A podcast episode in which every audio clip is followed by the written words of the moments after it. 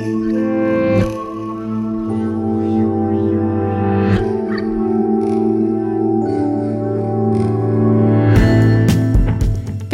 Я Валя Волкова, это подкаст «Манка» о родительстве в 21 веке. Я беру интервью у мам и пап, которые делятся своим опытом. Это супергерои, они одновременно воспитывают детей, занимаются любимым делом, ошибаются, учатся, снова ошибаются, но не сдаются. Здесь мы раскрываем всю правду и успокаиваем. Идеальных нет, но главное – просто продолжать двигаться. Также в Манку приходят специалисты, психологи, врачи, педагоги. Мы разбираем вопросы, с которыми не справляется Аки Google. И да, кашку нужно доесть до конца. Мой муж Витя недавно мне сказал, Валь, мне иногда кажется, что мы живем в матрице. Серьезно. Просто так получилось, что его какие-то сложные запросы, а вот бы было вот так, а потом получилось вот так, раз, и осуществились. А он такой скептик. Я ему ответила, что, наверное, он предпринимал какие-то действия. Вот все так и сложилось. В общем, это не матрица. История моей гости поначалу тоже может показаться просто сюжетом фантастического фильма. Но это не фильм, это реальная история. От «я сижу на полу в съемной квартире и рыдаю, что я неудачница, косячила 10 лет», до «я решила начать еще раз, написала в соцсетях «джедай ищет работу» и устроилась на работу джедаем». А дальше? Дальше результат долгой, упорной, сложной работы во всем. В Манку пришла Ева Кац, сооснователь рекламного агентства Digital Bands, основатель образовательного клуба для предпринимателей Digital Bandit, автор книги «30 правил настоящего мечтателя», спикер TEDx, мама пятилетнего Даниэля. Ева, привет. Привет, привет. Спасибо, что позвала меня к себе в подкаст. Ева, скажи, у тебя было бы когда-нибудь такое ощущение, что все, что происходит, это не по-настоящему, или это не с тобой, или ты в матрице? Слушай, ну, у меня было такое ощущение до момента, пока я не пересобрала свою голову с а, психологами, психоаналитиками и, собственно, со своими тоже собственными методами, о которых я рассказываю в своей книге. Сейчас у меня нет такого ощущения. Я абсолютно четко чувствую реальность. Это моя жизнь. Я ее живу так, как мне нужно. И никаких а, потерянных состояний я не испытываю больше. Здорово. Ну вот сегодня об этом тоже, естественно, поговорим. Давай начнем с того периода, когда ты сидишь на полу в съемной квартире и рыдаешь, и чувствуешь себя неудачницей. На тот момент ты не замужем, без детей, у тебя образование журналиста, десятилетний хороший опыт э, работы на телевидении, и со стороны кажется, что все ок, но на самом деле не ок. Как ты попала в эту точку? Ну и дальше, что было дальше? Мне кажется, это был э, такой э, закономерный, наверное, кризис, э, когда который, по сути, скорее всего, происходит с большинством людей. Просто так как у нас не принято через 10 лет э, устойчивой профессиональной деятельности, когда у тебя все уже налажено, и, в общем, тебе и работу-то искать не надо, потому что тебе ее прям вот предлагают, бери, да, делай, зарабатывай – у нас не принято с таких вещей а, соскакивать и, в принципе, задавать себе вопросы, а счастлив ли я в этом во всем. И у меня была ситуация несколько сложнее, потому что я не, не только задавала себе вопрос, я понимала ответ, что нет, я абсолютно несчастлива. Я не хотела заниматься тем, чем я занималась, и помимо кухни Валтуфьева была другая проблема, была проблема работы на телевидении. Потому что, когда я шла на журфак, я, как знаешь, такой Э, пионер, который хотел нести разумное светлое, и по факту с первого курса института и до там, последнего момента у меня был единственный период э, за всю профессиональную деятельность, когда я сделала по-настоящему честную работу, которой гордилась. Это был мой диплом в институте. А все остальное, э, ну, я не буду, да, рассказывать, на чем строится журналистика сейчас и как это все устроено. И, в общем, мне в этом участвовать не хотелось. И я понимала, что у меня как бы две дороги. Я могу согласиться остаться на своих деньгах, делать то, что я не люблю, и каждый день просыпаться и знать, что я наступаю себе на горло. Или я могу пойти в банк и просто пульнуть, скажем так, в никуда. И тогда на той кухне Валтуфьева я отлично помню, а, место, как я сидела, что рядом стоял фикус, я помню линолеум, это был даже линолеум, а не плитка, понимаешь, то есть э, э, я помню окно, я помню сигареты, я тогда еще курила, и э, и, и все это состояние я очень четко запомнила, потому что, наверное, для меня это важно, чтобы в следующий раз, если меня вот так вот бомбанет, я это состояние вспомню и скажу себе, слушай, Ева, ну, мы это проходили с тобой. Что ты получила в итоге? Ты получила охренительно положительный опыт.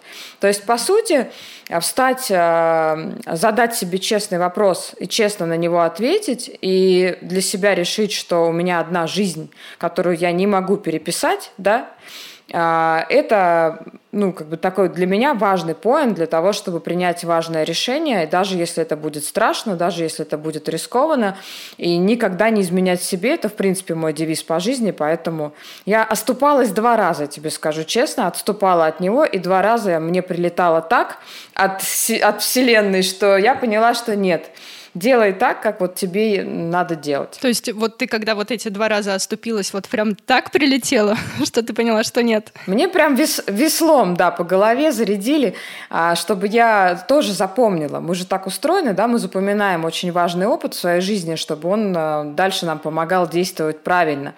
И я эти ситуации запомнила и для себя приняла решение, что нет, э, слушай, никогда не противоречь себе и не иди против своих интересов. И тогда я ушла вообще в никуда. Это была восхитительная на самом деле история. Она была страшная одновременно, потому что у меня не было поддержки, скажем так, финансовой от... Э, у меня самые обычные родители, любящие, да, но обычные. И у меня заканчивались деньги, и я понимала, что надо что-то делать. Ну, то есть э, сейчас, конечно, еще что-то есть сбережения, а потом квартира, надо за что-то платить. И это был сложный, на самом деле, выбор. То есть сейчас это звучит как такая, знаешь, success story, а, как здорово, то есть э, ты принял решение, у тебя все вышло.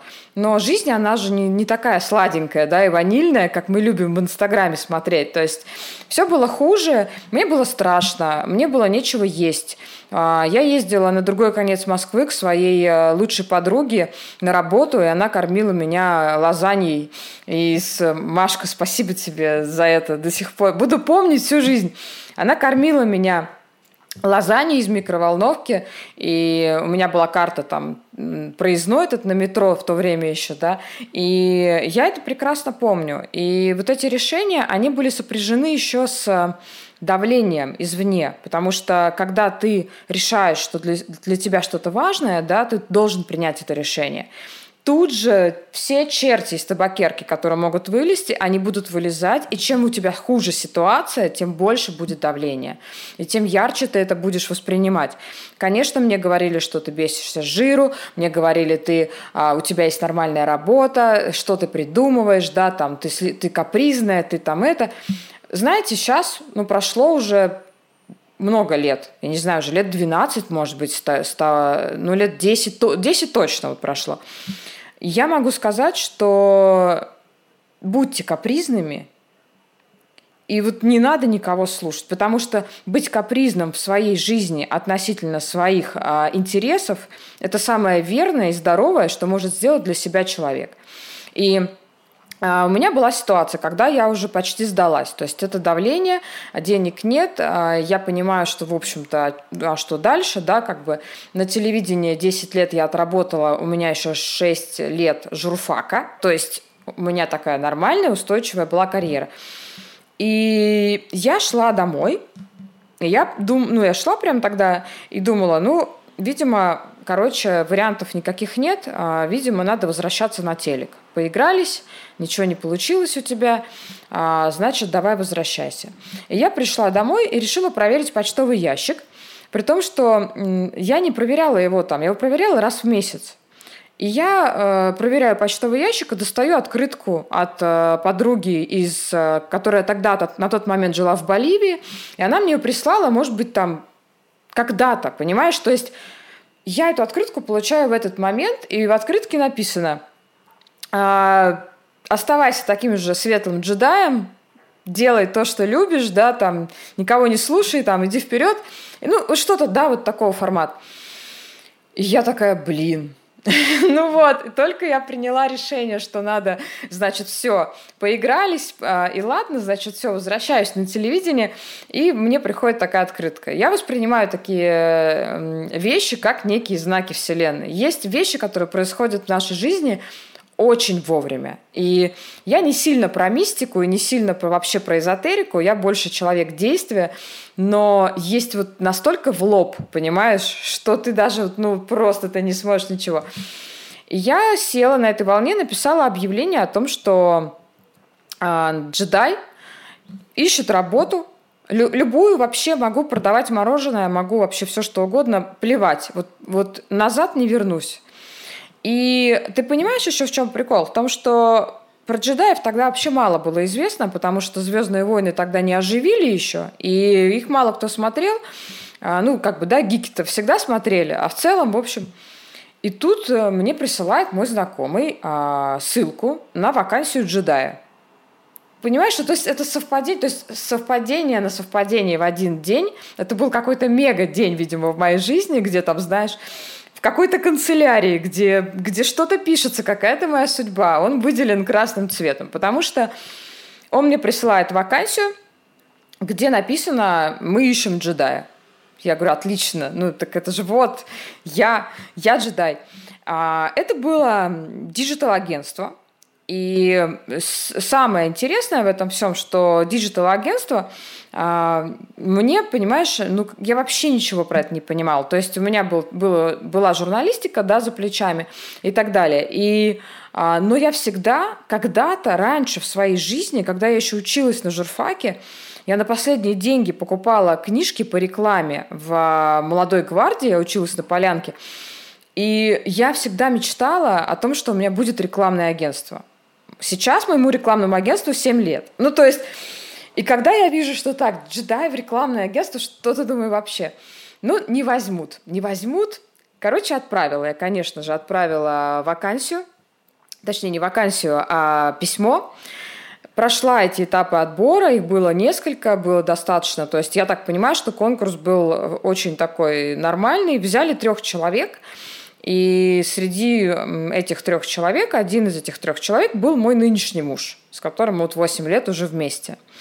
Ну, то есть это был просто день, понимаешь, когда, ну, по факту там, ты просто, тебе говорят, вот дверь, ты ее открой, ладно, там прям важное для тебя лежит.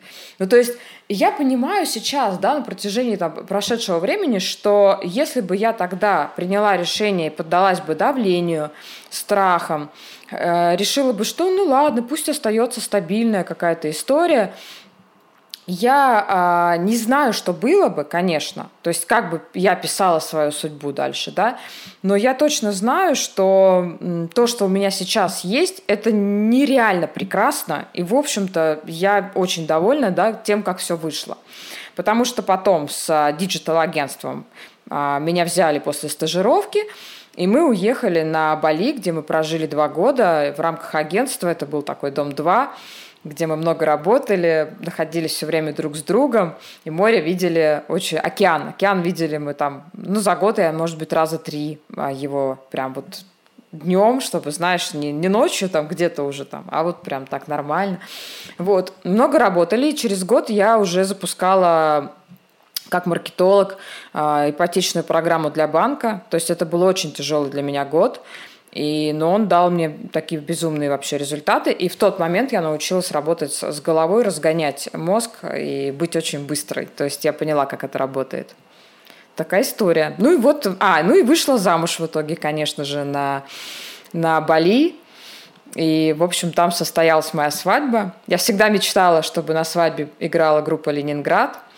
И здесь э, происходит ситуация, что мы назначаем день свадьбы в э, российском посольстве – на острове Ява в Джакарте.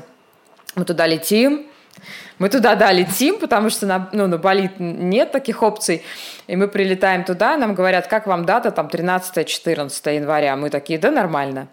И потом выясняется, что 13-14 января на Бали а, какой-то русский олигарх щедрый устраивает каждый год вечеринки, куда зовет группу «Ленинград», и там весь остров просто пьет, тусит и, и ну и как бы получается, что это день нашей свадьбы. И по факту вот мы всю ночь плясали под группу «Ленинград», и это была такая вот э, свадьба, где исполнилась еще одна моя мечта. Да, свадьба под группу «Ленинград». Это просто э, от того, что ты открыта ко всему была, ну вот просто без всяких там каких-то убеждений, ну какой-то там системы убеждений, что у меня там не получится, я не смогу, а зачем мне это надо, вот опять-таки это давление какое-то. Это вот просто, ну, твоя открытость? Я думаю, здесь дело не столько даже в открытости, в ней, конечно, тоже, но открытость возникает э, из неких выводов, которые ты делаешь. Здесь, наверное, очень важно понимать, какие ставки. То есть э, я знаю многих людей, которые ничего не меняют. И они, ну, для них, видимо, ставки не такие высокие. Для меня моя жизнь – это очень высокая ставка. И то, как я в ней себя буду чувствовать, для меня очень важно. Поэтому, если я понимаю, там, да, я ставлю просто приоритеты, я понимаю, что вот есть страх и есть вот такой риск. А есть э, ставка «Моя жизнь». И есть моя, мое состав, мое, моя составляющая внутренняя, которая мне не даст пропасть. Это мой внутренний желудь, да, так называемый, который мне не даст пропасть. И он прорастет дубом в любых условиях. То есть меня не пугают э, трудности, у меня нет проблемы с тем, чтобы остаться на какой-то период жизни без денег, если это требует, э, если это даст мне потом хорошие, хорошие результаты. То есть вообще без проблем. И а, здесь, наверное, нужно просто правда всегда задавать себе вопрос, а ради чего это все? Ну, то есть ради чего это стабильная работа? Чтобы что? А кому мы угождаем? А зачем? Ну, то есть есть твоя жизнь. Если ты сейчас не примешь решение, то а, ничего хорошего, ну, никто за тебя. Мы же еще, понимаешь, у нас такая еще позиция детей всегда. Мы ждем, с детства привыкли, что есть там мама, да, или взрослый, а, в школе, ну, там, воспитатель или мама, да, который придет, и ты ушиб коленку, сидишь на асфальте и плачешь. И э, кто-то там, у некоторых мамы подходят сразу, да, у некоторых говорят, вставай, все нормально, там, встань, забудь вообще. А, у каждого по-разному. Но суть в том, что мы вырастаем, и я вот себя на этом отлавливаю тоже достаточно часто. А, это опасно. А, я всегда думаю, что ну сейчас вот кто-то решит, знаешь, вот кто-то решит. И так везде. Это с похудением, с телом и спортом. Это со здоровьем. Это с отношениями с людьми. Это в работе, в карьере. Это сотрудники. Когда у тебя там проекты летят, и это, в принципе, вся жизнь. И вот э, тут очень важно себя дернуть да, э, за что-нибудь или как-то себя там привести в чувство быстро и сказать, слушай, никто кроме тебя не решит. Вот э, никто не решит, поэтому давай соберись сейчас. На кону твоя жизнь, твое счастье и все, что ты выбираешь дальше в своем будущем. Вот в этих решениях. Возьми за охапку свою ответственность. Ответственность, да, за свою жизнь. Обязательно. Я тебя читаю на Facebook примерно с 2016 года. Ты все про меня знаешь. Со стороны я знала Еву, которая освоила новую профессию, работая при этом вот, да, на том самом Бали по 12 часов э, в сутки. Встретила свою любовь на работе, вышла замуж, родила ребенка, успевала работать, путешествовать, пробовать себя в чем-то новом и не бояться. И за этим всем стоит еще одна история, очень больная, тяжелая, которую ты, которой ты смогла поделиться только через несколько лет. Расскажи про период беременности, э, рождения Даниэля, про то, как ты узнала, что у тебя диагностировали болезнь, при которой ты можешь остаться инвалидом. Про беременность э, история такая, что я, наверное, не очень стандартная мама, то есть я не та женщина, которая, знаешь, там росла и видела, как она станет матерью. У меня очень здоровое отношение к своему ребенку, и я с ним каких-то таких невероятных каких-то своих таких магических отношениях, наверное, как э, и должно быть у мамы с э, сыном. Но так было не всегда. И когда я забеременела, я, конечно, была дико напугана, потому что я не понимала, что будет дальше. И я через два года только, по факту, только через два года я осознала, что у меня была хорошая такая добротная пострадовая депрессия. И опять же, понимаешь, у нас сейчас, э, к счастью, об этом начали вообще как-то разговаривать, потому что а, ну, я тоже находилась, как и многие, наверное, женщины, в ситуации, когда мне было стыдно за свои чувства. То есть мне было стыдно, что я вот его недостаточно люблю, что я там, не знаю, там, что из меня не высыпается радуга, понимаешь, когда я вижу ребенка, что я все еще хочу заниматься своими делами, что, ну, а я просто еще, давай такую ремарку, когда, мы, когда я была беременна, я не останавливалась в работе, в принципе, ни на шаг. У меня было три дня выходных, это был мой такой декрет, а, в который я проверяла а, почту, там все равно что-то делала. И через а, три дня я также включилась в работу и продолжала. И так как у меня была достаточно сложная с точки зрения сохранения, как это правильно сказать. Э, я постоянно лежала на сохранении, у меня была всегда угроза, и я родила в итоге все равно на месяц раньше, то есть мы тянули до последнего с врачами, и до того, что мне носили еду в палату, то есть мне запрещали вообще вставать, я вставала только в туалет и только в душ. Ну и представь, то есть у меня а, море энергии, я несколько месяцев, человек, который вообще не сидит на месте, значит, э, лежу, у меня вот живот, на животе стоит ноутбук, и я, значит, написала несколько прекрасных там тогда статей, то есть я очень много делала. И параллельно у меня, пока мне ставили капельницы с магнезией, с этой, да, которая, или как она там, магний, магний B6 там ставили, я читала книги, поэтому Даниэль будет, э, ну, он сейчас уже очень умный, вот, он все знает уже про маркетинг, про разные поведенческую психологию, значит, манипуляции, пропаганду и подобные вещи. То есть очень ребенок получил свои сказки, понимаешь, будучи. Ну, а что делать? Нужно было а, развиваться. Я тогда очень много читала. Это был хороший, по сути, период. Вот, а потом случились роды, и случилась вот та самая какая-то дыра, потому что ты, ты куда-то проваливаешься, и ты не понимаешь, что происходит, потому что ты 8 месяцев до этого лежал под капельницей, твоя жизнь была уже другой, у тебя был, по сути, какой-то страх, ожидание, непонимание. Роды были очень тяжелыми в том плане, что они были быстрыми, и когда я пришла к врачу на консультацию, просто на осмотр – то есть вот после всех этих, значит, заточений в палате, когда уже можно было, если что-то случится, то можно родить, то есть на месяц раньше, меня отпустили домой погулять с собакой на вечер. Я погуляла с собакой, и, соответственно, прихожу на следующий день на консультацию, а мне говорят, а, а вы знаете, что вы сейчас рожаете уже? То есть у вас там 4 сантиметра как бы, и быстро, быстро там клизму, халатик, тапки в зубы и вперед. Я говорю, у меня отчет там недоделан, там какая-то презентация, я уже не помню. То есть, а, у Каца был отчет, а у меня была какая-то презентация недоделана. И пока вот я рожала, Кац доделал отчет. Я ему написала, говорю, ладно, говорю, езжай, мы тут как-то справимся, не надо сидеть в коридоре.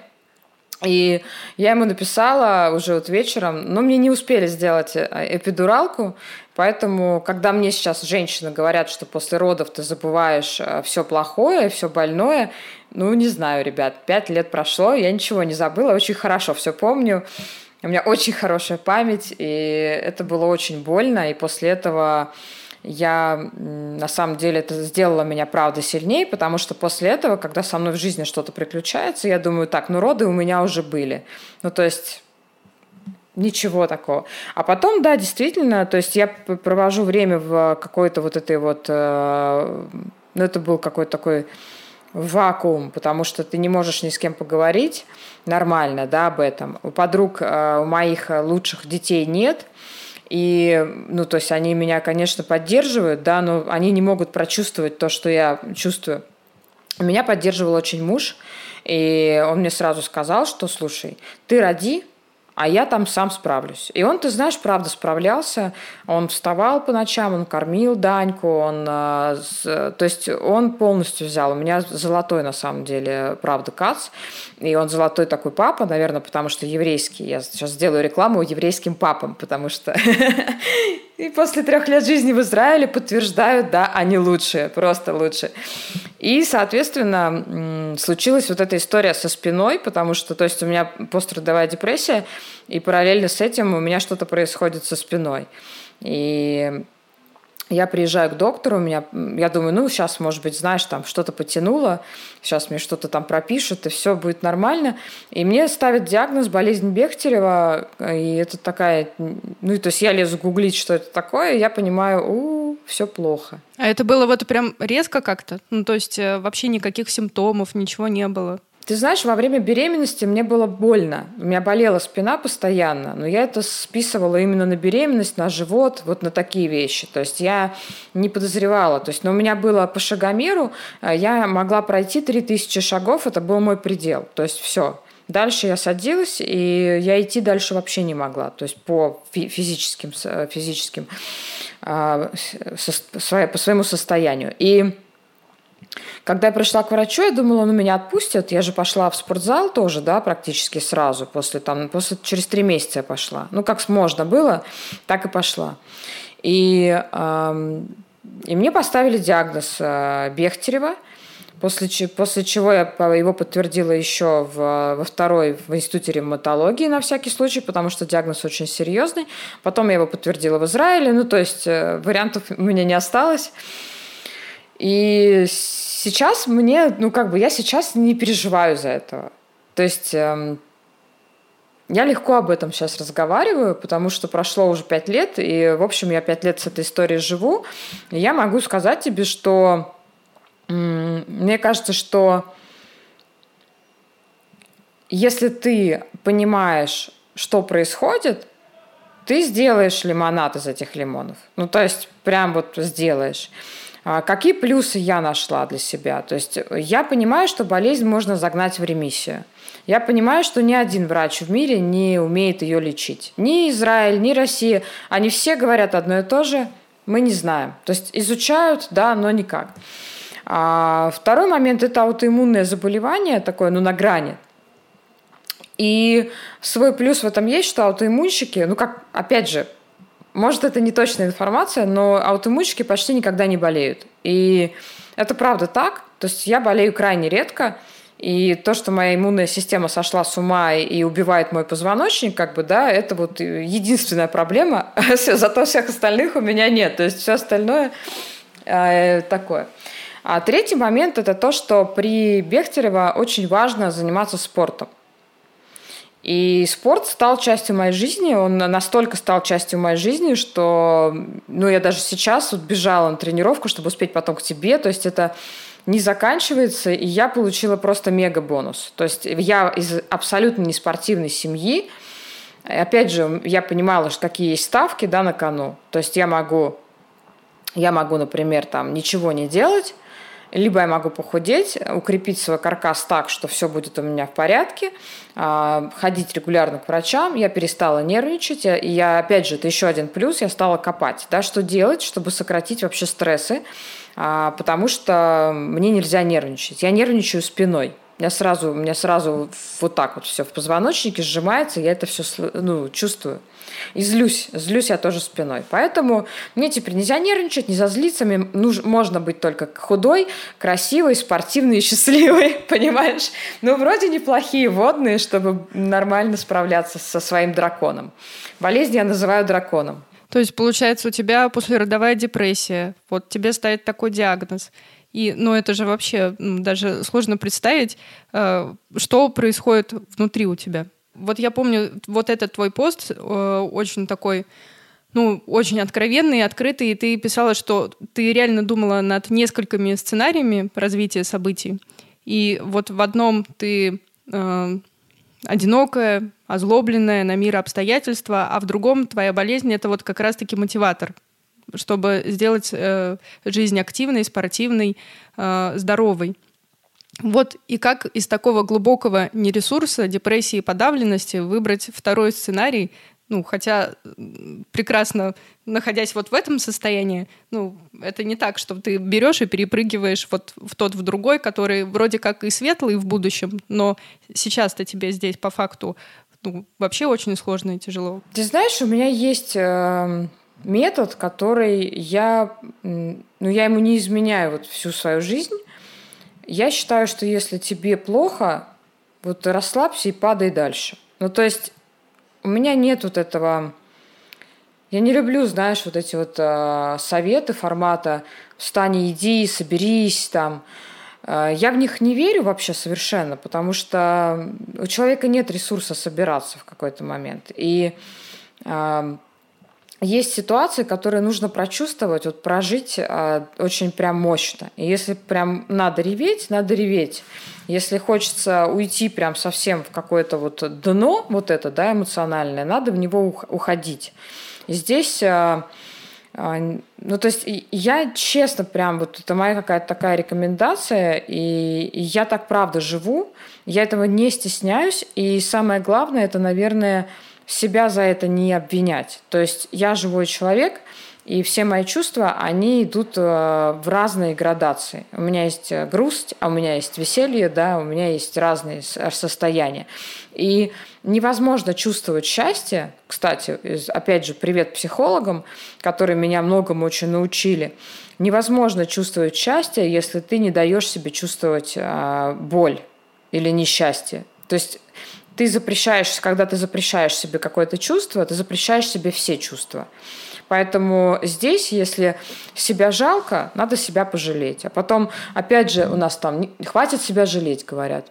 Но есть ситуации, в которых надо себя жалеть. Есть ситуации, когда человек действительно в такой, в такой какой-то вот обстановке находится, да, эмоциональном состоянии, когда надо жалеть. И отсюда же у меня появился потом ручной взрослый, которого я взяла частично из психологии, частично его доработала. Когда ты придумываешь себе ручного взрослого, если у тебя не было такого в детстве, да, там, ну, у всех, у всех разные бывают там отношения с родителями. И когда ты понимаешь, что у тебя твой ручной взрослый воображаемый, он тебе всегда говорит, ну иди ко мне, я тебя обниму. Знаешь, тебе сейчас плохо, там, тебе плохо, грустно, грустно, и ты себе разрешаешь, то есть ты разрешаешь себе быть собой в этот момент. А когда ты разрешаешь себе быть собой, ты разрешаешь себе быть собой во всех условиях дальше, то есть потом ты поднимаешься долго, ты не можешь есть это все.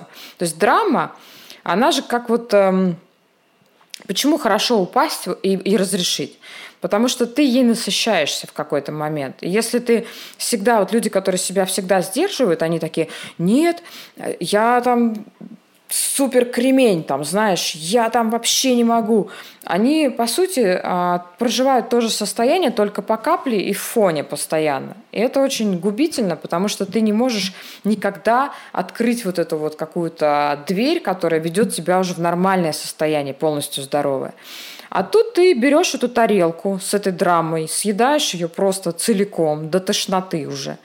Тебе не хочется больше. Все, ты этот стресс проживаешь, дальше потихонечку, дальше надо только ждать. Замерить и ждать. То есть ты вот прожил, тебе плохо, ты все себе разрешил, дальше ты просто ждешь, и потом ты потихоньку, потихоньку, потихоньку начинаешь восстанавливаться. И в какой-то момент в твоей жизни возникают а, доли секунды сначала, секунды, когда ты вот вдруг раз – и чувствуешь счастье, знаешь.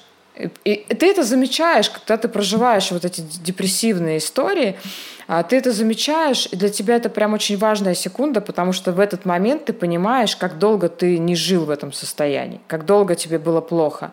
А потом эти секунды увеличиваются, увеличиваются, и все, начинается нормальная жизнь. А что тебе помогло сделать вот, вот эти вот самые первые шаги? Мне кажется, это настолько, знаешь, естественный процесс для человека, потому что это как для ребенка, который... А он же не понимает, но он сначала ползает, сидит, потом ползет, потом идет. То есть, э, если ты здоровый, нормальный человек, да, ну такой среднестатистический, в порядке все, то у тебя по-любому есть стремление к созиданию. И невозможно находиться в состоянии жертвы бесконечно.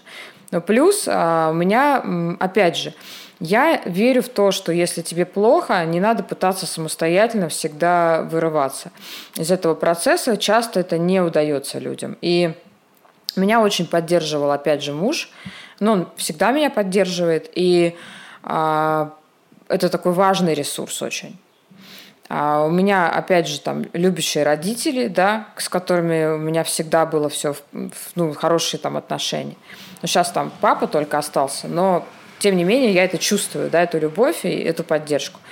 И, соответственно, а, я пошла, у меня была ситуация, когда я на кухне била тарелки, орала, и орала что-то такое, знаешь, не из моего мира. То есть, сейчас попытаюсь тебе объяснить. Бывает, когда ты говоришь какую-то фразу, а она не твоя. Вот ты прям четко знаешь, что это не ты сейчас говорил. Вот про матрицу хороший был вопрос, да? То есть ты такой, вы всю кровь из меня выпили там где-нибудь там. Потом ты стоишь и думаешь, господи, откуда вообще это у меня? Что это вообще такое? Откуда оно взялось? И в эти моменты возникают вопросы, какую программу ты выполняешь, а не программа ли это. То есть если ты говоришь э, не своими фразами, то ты говоришь чьими-то фразами. То есть они же откуда-то взялись. Значит, э, идет какая-то программа. У меня была очень четкая программа, что я после родов превращаюсь в тетку. Абсолютно четко. Я а, прекрасно это поняла, когда 9 часов в самолете листала фотографии и анализировала, что происходит. Я прям видела эту эволюцию. Знаешь, вот я родила, я еще ничего, и вот я прям толще становлюсь, как-то хуже. Потом у меня, я делаю себе какую-то короткую странную стрижку, а, совершенно как бы такую рыночную, знаешь, такая вот тетя-тетя такая вот на рынке. На рынке. И, каждый, и я так оплываю, как-то заплываю, то есть я вижу, боже мой, что происходит вообще. А тогда на кухне я этого не понимала еще. И единственное, что я поняла, я видела Каца, я видела глаза Дани – и мне стало страшно. То есть я поняла, что если так будет продолжаться, то я потеряю семью, и я потеряю вообще очень многое. Я пошла к психоаналитику. Я стала искать психолога в интернете, закинула клич. А, мне дали очень много разных рекомендаций. И в итоге я пошла к специалисту, с которым мы стали потихоньку вот это все, все эти конюшни разгребать. Были ли у тебя срывы, вот когда ты шла опять-таки ко второму сценарию, и в процессе все там ну, было сложно, мучительно, тяжело, и ты ну, какой-то вот делала откат назад. Срывы, конечно, у меня были. Я же живой человек. Я вообще не знаю, есть люди без срывов. Мне кажется, они все врут, честно тебе скажу. Ну, то есть э, я очень четко отслеживала свои, именно свое состояние по энергии. Потому что у меня прям возникло э, один раз вопрос, а не биполярочка ли у меня. Потому что э, потому что у меня были моменты, когда я прям все могу и все хочу, были моменты дичайшего выгорания. Потом я начала с этим работать, и я стала анализировать происходящее. И ты знаешь, когда я просто посмотрела на количество дел, которые я делала, и, ну, в общем, как бы это нормально, выгореть в таких условиях. То есть я начала учиться потихоньку себя структурировать в этом вопросе. То есть я работала с трудоголизмом, когда я не могла остановиться да, там в работе. Я начала, а, я внедрила некоторые правила, которые сейчас до сих пор считаю очень правильными. Например, тренировки я поставила во главу графика. То есть я поставила тренировки, а вокруг тренировок у меня уже строится все остальное расписание. И никакие деловые встречи, если это только не супер какой-то там клиент, понимаешь, не заставит меня сдвинуть мою тренировку. Точно так же у меня сейчас вписан а, в график а, английский и французский. И второй момент, который мне сильно помог, это, ну, к нему я пришла сильно позже, правда, когда ты понимаешь, что ты выбираешь для себя, например, тренироваться, ты выбираешь учить язык, и когда ты каждый раз себе напоминаешь, что ты это делаешь для фана. То есть это как посмотреть кино, это как погулять, это также кайфово, это также классно. Ну, если, если нравится, да, мне нравится. Поэтому я убрала тренировки и тренеров, которые мне не нравились. То есть я не буду себя насиловать в этом вопросе ни в коем случае. И соответственно, я учу языки с теми людьми и так, как мне тоже приятно, в нормальном режиме. То есть без вот этих вот, знаешь, я должен достичь, добежать до финиша. И в этом естественном процессе все происходит намного проще. Основной посыл, понимаешь, такой, что чтобы снять вот это напряжение полностью – и вот это вот э, военную, вот это вот э, военный строй, вот это, знаешь, в жизни, который люди себе там говорят. Я начал учить язык, я должен там через три месяца сдать там экзамен. Я начал худеть, я там теперь ем только куриную грудку, хожу в зал, все, больше ничего. Фигня вообще полная, это не работает, потому что часы тикают, и мы никогда не будем моложе, чем сегодня, да? Ну, то есть можно худеть без э, унылой грудки. Можно учить язык без вот этой вот э, адской какого-то давления. Можно работать и делать то, что нравится, и те проекты, которые вдохновляют запускать. И они, кстати, приносят намного больше денег на выходе. Я хочу с тобой еще немножко поговорить про тебя, а потом пойдем дальше в родительство. Про книгу хочу поговорить. Я ее еще не читала, но зашла на сайт, начала читать отзывы. И, как обычно, там есть очень хорошие и очень плохие. И вот тут интересно, ты выпустила книгу долгожданную, любимую, проработанную, она классная. А тут приходят люди и пишут, что это ужас ужасный, банальщина и так далее. Вот ты готовила себя к разной обратной связи, и как ты отнеслась к негативным оценкам? Я не читаю отзывы, честно тебе скажу. И у меня есть э, отзывы в Инстаграм. Инстаграм достаточно теплая сеть, поэтому я там получаю только хорошие теплые поглаживания, и мне от этого становится тепло и хорошо.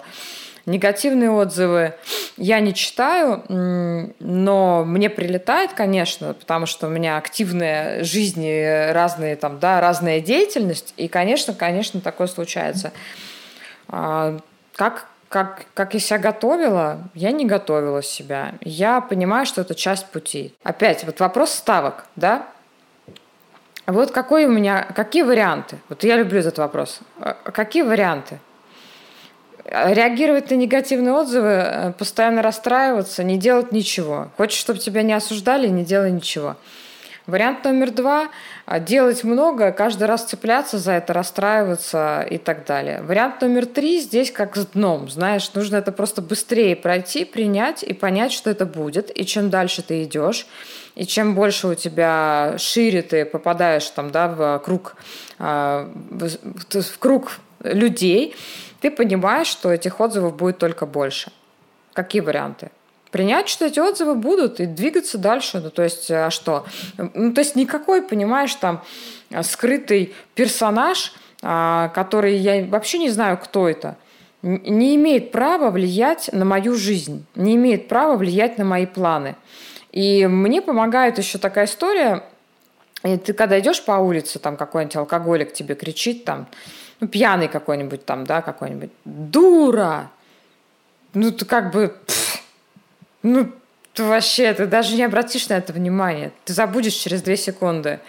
Вот э, люди, которые пишут, как правило, негатив такой вот обидный, да, прям неконструктивный, а, они ничем не отличаются от этого чувака. Ну, то есть смысл на них обращать внимание, и неужели какой-нибудь там вот этот чувак с улицы может повлиять на карьеру человека, а, на будущее, на планы и вообще на то, что там ты развиваешься. Что нужно в первую очередь для того, чтобы мечтать и реализовывать, и э, иметь силы э, перекраивать себя там, где надо? Нужно знать, э, кто ты и что ты хочешь. Это первое, потому что многие люди не знают. И опять же, у меня в книге есть э, очень классное упражнение, оно называется «Гардероб желаний», когда ты берешь свои желания, как э, вещи, знаешь, в шкафу перебираешь и смотришь, откуда что взялось. То есть у тебя там одно желание может быть от э, мамы, второе обществом навязанное, третье там еще кем-то, друзьями, потому что модно, да, там такие вещи. И когда ты задаешь вопросы, ты задаешь сразу вопросы, а чьим голосом это звучит – Типа сделать хорошую карьеру. Тут скрываются многие карты на этом моменте. И а, в какой-то момент ты очищаешь сначала, да, не свои. И потом бывают ситуации, когда ты сидишь и думаешь, а мои-то вообще где? Я в этом где? И вот эта точка, когда люди не понимают, от чего они хотят и кто они такие, она очень интересная, потому что а, многим сложно вообще себя услышать. И ты начинаешь с малого, ты задаешь себе вопрос там с утра, а что я сейчас хочу на завтрак? Или там тебя друзья зовут в выходные, там, а, на выходные куда-то на дачу. А ты, и ты всегда соглашаешься. Ну, просто ты по накатанной соглашаешься, и все. И вот ты, ты начинаешь себе задавать вопрос, а я хочу правда этого? А вот, а что я хочу? А чего я хочу в данный момент? То есть можно напоминалку себе прям ставить, знаешь, каждый час. А чего я сейчас хочу?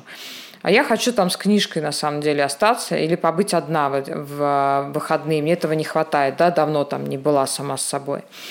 Или я хочу просто гулять, или там еще что-то. Хочу гедонизмом заниматься, не знаю, с устрицами в каком-нибудь красивом ресторане на берегу водоема.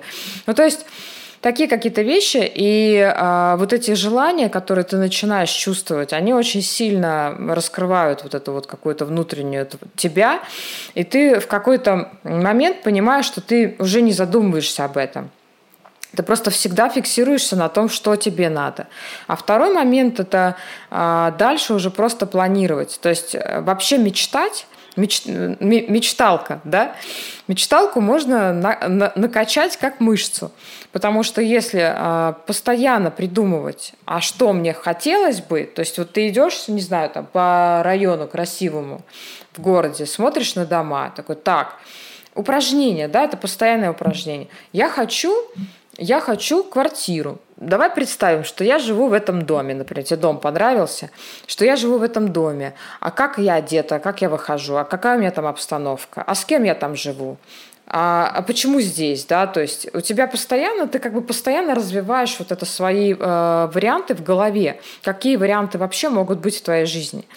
А второй момент, еще один момент, есть такой, люди э, не мечтают за рамки того, что у них есть.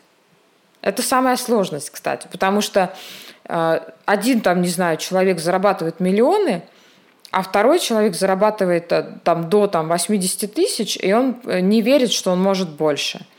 И вот здесь очень важно ставить себя на место вот других ребят, которые дальше ушли, у которых есть возможности. Ну, я привела пример деньги, да, это могут быть абсолютно любые какие-то варианты и представлять себя в этих обстоятельствах, потому что э, мы не можем выйти за вот эти пределы, и пока мы не выходим за пределы, мы не действуем так масштабно, как, э, по сути, нам надо, чтобы привести себя к большой цели.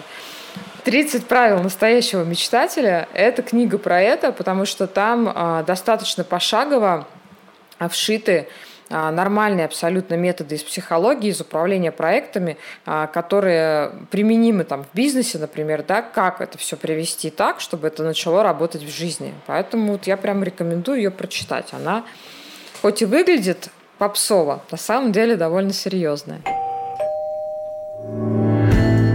Вот, казалось бы, ответит на вопросы. Кто ты и что ты хочешь, как сказала Ева в начале. Кажется, легкотня. Я сейчас на это отвечу и найду себя. Но я на собственном примере убедилась, что поиск себя, сидя в декрете, после декрета, может растянуться на несколько лет. И очень жалко потерянного времени. Тебе 25, 26, 27, а ты не можешь ответить на вопрос, кто ты и чего хочешь.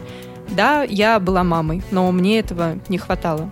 Думаю, что книга Евы «30 правил настоящего мечтателя» поможет разобраться с тем, кто ты, чего хочешь, как мечтать так, чтобы это реализовывалось, как мечтать так, как вы себе еще не позволяли. В общем, вытряхнуть все старые вещи из своего шкафчика и заполнить его новыми. Моя мечта, чтобы мангу слушала как можно больше родителей. И не только родителей, а еще тех, кто планирует ими стать. И мне очень-очень нужна обратная связь от подкаста и ваша поддержка в виде отзывов и оценок в iTunes. Я разыграю книгу Евы, вы можете ее выиграть, а заодно помочь мне приблизиться к моей мечте с манкой. Что нужно сделать? Написать отзыв о манке в приложении подкаста от Apple, если у вас iPhone, или CastBox, если у вас Android. Сделать скриншот отзыва до его отправки опубликовать отзыв и прислать мне скриншот на почту или в директ в Инстаграм, а я отправлю вам порядковый номер участника. В августе я разыграю книгу между всеми участниками, кто напишет и отправит мне отзыв. Все условия розыгрыша я продублировала в описании выпуска с Евой. Там вы найдете мои контактные данные. Участвуйте, пишите, я буду ждать. Расскажи про свой подход к родительству. Какая ты мама? Я хорошая мама. Я такая, знаешь, мама адекватная. У меня э, отношения с ребенком, я никогда не относилась к нему как вот это вот э, у-тю-тю, сю-сю-сю, я этого не люблю. И я всегда ему все рассказывала и объясняла. То есть у меня нет ситуации, где я скажу, нельзя и все, знаешь, или тебя не спрашивают. У меня есть одно правило, которое было всегда, еще до рождения, оно было уже, я уже знала, что так будет, что я обращаюсь со своим а, ребенком так, как я могла бы, как, как я обращаюсь со взрослыми людьми. То есть, если я взрослому человеку не могу сказать там, тебя не спрашивают, или помолчи, или я здесь решаю, а взрослому мы так не скажем, то и ребенку я тоже так не говорю. И когда мы приезжаем а, к, например, куда-то в гости, я стараюсь, если я вижу, что люди ведут себя не очень да, корректно, я всегда объясняю, что не надо, допустим, подходить к нему и трепать его по волосам. Вы же не будете меня трепать по волосам. То есть есть личные границы, давайте их уважать. И а, поэтому Даниэль – это Даниэль, а для меня он Даня. Понимаешь, то есть это личность, а, он а, очень умный, и, видимо, за счет того, что я все объясняю, и мы с ним все проговариваем, с ним очень легко. То есть у нас нет с ним проблем, потому что он умеет объяснять свои состояния так же, как я объясняю ему свои. То есть если мне грустно, я не хочу, например, играть, я ему честно об этом говорю и говорю, что у меня сейчас э, состояние, в котором я не хочу играть, но я обязательно с тобой поиграю, как только а, мне станет лучше. И он понимает, потому что я всегда держу слово. То есть это тоже такой пункт, да, то есть это все не работает, если я буду обманывать, если я там отвяжись таким образом, а потом я потом прихожу и говорю, Данюш, я тебе обещала, давай. Здесь очень важно а, именно все рассказывать, все объяснять, почему там я расстроена, потому что, да, то есть ни, никогда я не говорю ему ты плохой, у нас такого нет мы рассматриваем ситуацию. Я говорю от своих чувств, от, своей, от своего настроения. Опять же, а, я могу уставать, и он это понимает. То есть у нас абсолютно какое-то такое вот гармоничное состояние. У нас есть ритуалы, опять же, да, то есть вот он знает, что я могу быть занята, но у нас есть ритуал, мы каждый вечер читаем. Вот э, вот сколько мы знакомы с ним, столько и читаем. Сначала вот по маркетингу, понимаешь, пока там он был еще в животе. Сейчас мы читаем сказки. И это такой ритуал, когда мы обязательно вместе. Он это знает, то есть он маму получает вот как маму. А, опять же, он может прийти и сказать, мам, у нас есть правило, что когда мы друг с другом, а, мы убираем телефоны. Ну, в данном случае пока я убираю только телефон. Я думаю, хорошее правило, мне оно нравится. Если я общаюсь со взрослым человеком, я тоже хочу, чтобы смотрели на меня, а не в а, телефон. Поэтому у меня очень четко разграничены часы работы, часы личного времени и часы а, времени с семьей.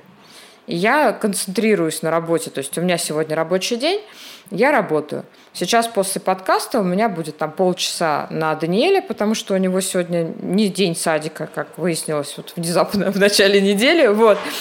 И у нас там есть планы. Потом я уйду работать, он знает это. Но вечером мы все вместе, всей семьей пойдем гулять.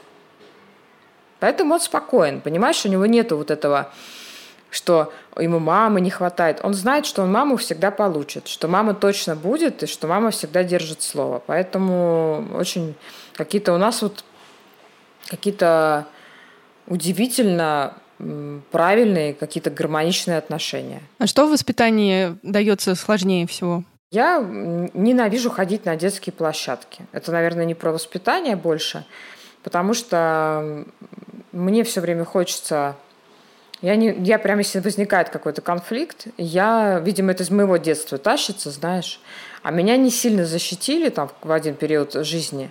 И я прям на мне это, по мне это прям бьет.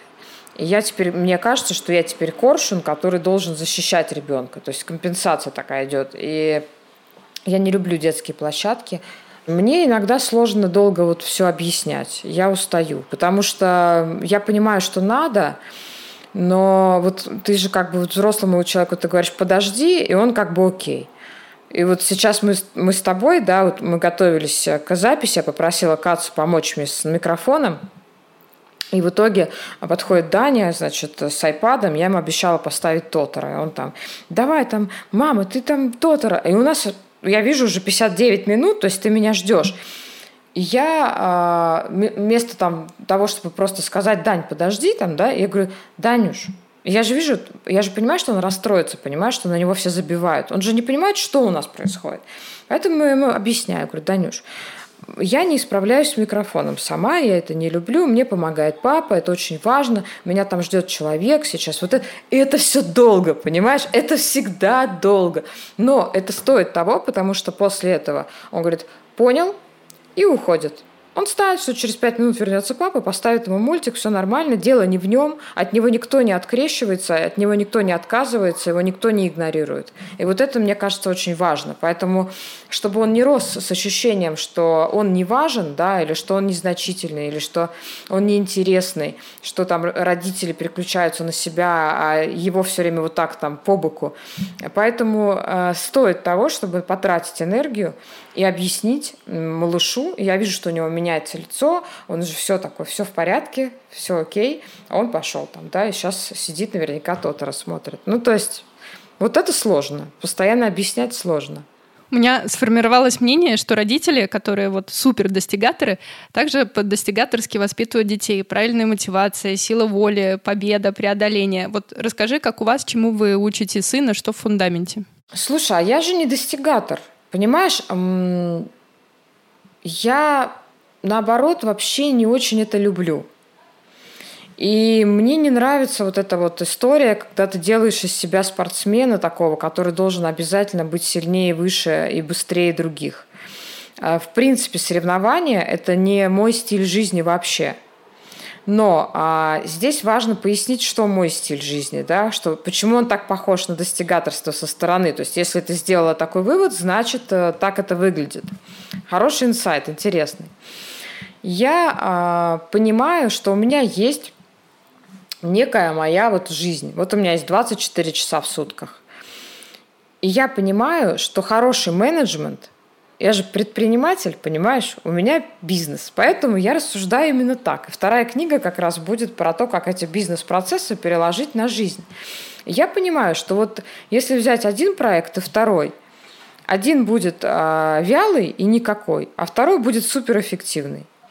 И у меня возникает вопрос, окей, если я могу из своей жизни получить максимум кайфа, то надо, значит, что-то так устроить, чтобы так оно и было. Потому что я э, гедонист, мне нравится, не знаю, там, мне нравится путешествовать, мне нравится наслаждаться, я люблю отдыхать, я очень люблю э, созерцать, мечтать, читать, наслаждаться искусством, творчеством, да, какими-то такими вещами. И я понимаю, что у меня нет вариантов э, организовать свою жизнь иначе. То есть я не достигатор. Мне не нужно построить самую большую крутую компанию, которая убьет всех конкурентов на рынке. А, мне не надо, чтобы у меня была слава, как у Ольги Бузовой. Ну, то есть мне не надо это. Я, мне нравится, э, что э, популярность дает мне влияние. Мне это нравится. Это действительно классно, когда ты можешь прийти к людям, и на тебя смотрят совершенно иначе, потому что ты вот у тебя есть некие ачивки, да, уже агентство, книга, там, статьи, выступления, там, что-то, то-то, то-то. А, мне нравится, что у меня есть в моей жизни дела, и что я не вещаю только про то, как встань и иди, да. Мне нравится, что у нас есть а, с мужем рекламное агентство, где есть реальные потрясающие кейсы, и они сделаны нашими руками, и эти результаты достигнуты нашими руками. То есть это круто это не достигаторство, это больше умение, наверное, эффективно распоряжаться своей жизнью так, чтобы а, быть действительно в гармонии, понимаешь? Чтобы тебе хватало на отдых, а, на комфорт, чтобы у тебя хватало и времени, и денег, и настроения, и энергии, самое главное. Чтобы ты мог наслаждаться друзьями, а не сидеть целыми днями там, да, за компом. Чтобы был спорт, и ты нормально рулил. Чтобы ты высыпался в какой-то день так, потому что тебе так хочется. И для меня это не достигаторство, это, наверное, больше умение сделать э, свою жизнь так, чтобы вот она была вот такой. И я сейчас понимаю, что это самый правильный путь. Потому что если мне не кайфово, я не буду этого делать. Достигаторы будут. Поэтому Даня э, у меня я не воспитываю его в этом ключе. Я ему показываю примером, а, что а, можно сделать, чтобы стало лучше. Я ему не говорю «сделай». Я говорю «слушай, можно вот так, вот так». Вот попробуй.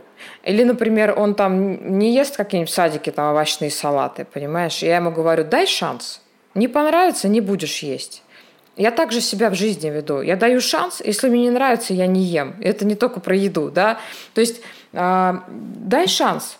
Он приходит из садика, мы с ним смотрим фотографии каждый вечер, э, нам в группу там WhatsApp скидывают.